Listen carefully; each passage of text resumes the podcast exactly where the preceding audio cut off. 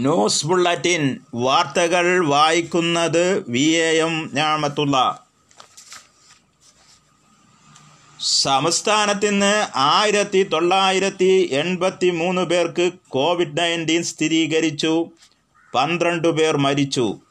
തിരുവനന്തപുരം നാനൂറ്റി ഇരുപത്തൊൻപത്, മലപ്പുറം മുന്നൂറ്റി മുപ്പത്തഞ്ച്, എറണാകുളം നൂറ്റി അറുപത്തഞ്ച്, കോഴിക്കോട് നൂറ്റി അൻപത്തെട്ട്, ആലപ്പുഴ നൂറ്റി അൻപത്തഞ്ച്, കോട്ടയം നൂറ്റി മുപ്പത്തി ആറ്, തൃശ്ശൂർ നൂറ്റി പത്തൊൻപത്, കാസർഗോഡ് നൂറ്റി അഞ്ച്, പാലക്കാട് എൺപത്തി മൂന്ന്, കൊല്ലം എൺപത്തിരണ്ട്, പത്തനംതിട്ട, കണ്ണൂർ ജില്ലകളിൽ എഴുപത്തെട്ട് പേർ വീതവും ഇടുക്കി മുപ്പത്തിനാല്, വയനാട് ഇരുപത്താറ് എന്നിങ്ങനെയാണ് കോവിഡ് ബാധിച്ചവരുടെ ജില്ല തിരിച്ചുള്ള കണക്ക്. ആയിരത്തി എഴുന്നൂറ്റി എഴുപത്തേഴ് പേർക്ക് സമ്പർക്കത്തിലൂടെ രോഗബാധ സ്ഥിരീകരിച്ചു. എൺപ മുപ്പത്തി അഞ്ച് ആരോഗ്യ പ്രവർത്തകർക്കും കോവിഡ്. എറണാകുളം ജില്ലയിലെ ഏഴ് ഐ എൻ എച്ച് എസ് ജീവനക്കാർക്കും കണ്ണൂർ ജില്ലയിലെ ഒരു ഡി എസ് എസ് ജീവനക്കാരനും കോവിഡ് ബാധിച്ചു. സംസ്ഥാനത്ത് മുപ്പത്തിരണ്ട് ഹോട്ട്സ്പോട്ടുകൾ പ്രഖ്യാപിച്ചു. എട്ടു പ്രദേശങ്ങളെ ഹോട്ട്സ്പോട്ടിൽ നിന്നും ഒഴിവാക്കി. ശമ്പള വർധനവ് ആവശ്യപ്പെട്ട് സംസ്ഥാനത്തെ ജൂനിയർ നഴ്സുമാർ അനിശ്ചിതകാല സമരം തുടങ്ങി. നിലവിൽ ലഭിക്കുന്ന പതിമൂന്നായിരത്തി തൊള്ളായിരം രൂപയാണ് അടിസ്ഥാന വേതനമെങ്കിൽ അത് ഇരുപത്തേഴായിരത്തി എണ്ണൂറ് രൂപയായി ഉയർത്തണമെന്നാണ് നഴ്സുമാരുടെ ആവശ്യം.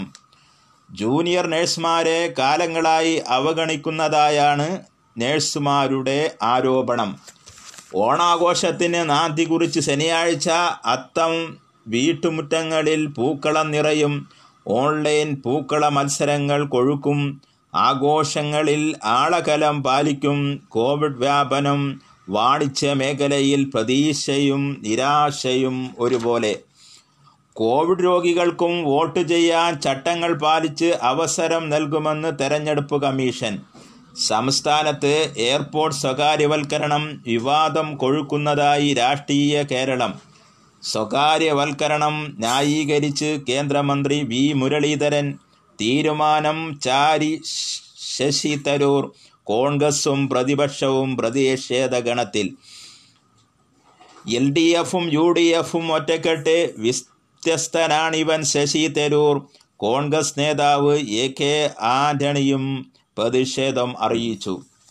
സ്വർണ്ണക്കടത്ത് കേസ് മുഖ്യപ്രതി സ്വപ്നയ്ക്ക് ജാമ്യമില്ല. ഗൂഢാലോചന സമ്മതിച്ചു. സ്വർണ്ണക്കടത്തിൽ പങ്കെന്നും മൊഴി. ഇന്ത്യയിലും വിദേശത്തും ഗൂഢാലോചന നടത്തിയെന്ന് സ്വപ്ന സുരേഷ് എൻഫോഴ്സ്മെൻറ്റിന് മൊഴി നൽകിയെന്ന് എറണാകുളം പ്രിൻസിപ്പൽ സെഷൻ കോടതി. എൻഫോഴ്സ്മെൻറ്റ് രജിസ്റ്റർ ചെയ്ത കേസിലാണിത്. ഉന്നത ഉദ്യോഗസ്ഥരുടെ പങ്കും കൂടി അന്വേഷണ വിധേയമാക്കണമെന്ന എൻഫോഴ്സ്മെൻറ്റിൻ്റെ വാദം കോടതി കേട്ടു.